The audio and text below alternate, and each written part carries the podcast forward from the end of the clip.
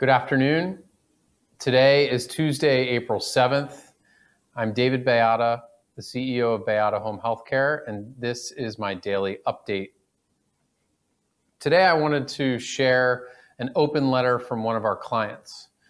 Um, this letter is a timely reminder of the challenges that our clients face every single day, but also a timely note of inspiration and motivation to all of us that are working so hard to navigate all this uncertainty to ensure that we help those clients stay safe and independent at home.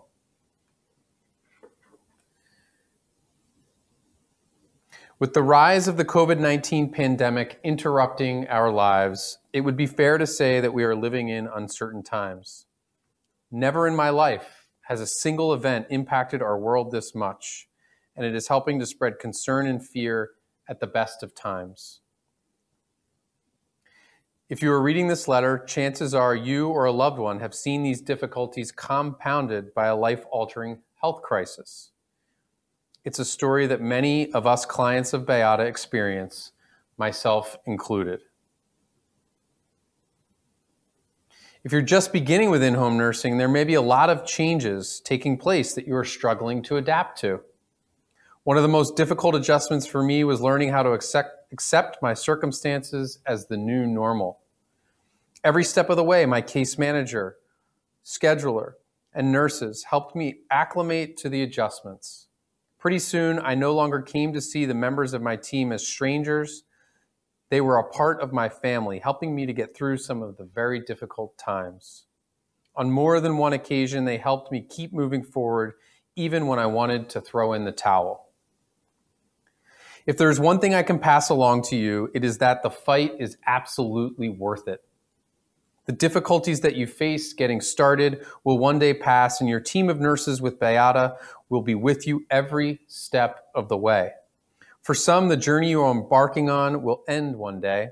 For others, this journey marks the beginning of a new life as a BAYADA client. Wherever the road takes you, Know that others have walked in your shoes before and have felt the same fear and hesitation that you may feel now.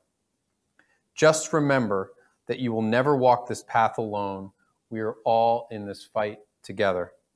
Stay healthy, stay positive, and stay safe. That's Steve P., a client in North Carolina, with words of inspiration to other fellow clients, as well as to all of you clinicians and managers out there helping to navigate this incredible crisis. Thanks for all of your hard work and your courage. We'll see you tomorrow. Hi, I'm Mel Trice, and I wanted to tell you about BAYADA's podcast series, Healing on the Home Front.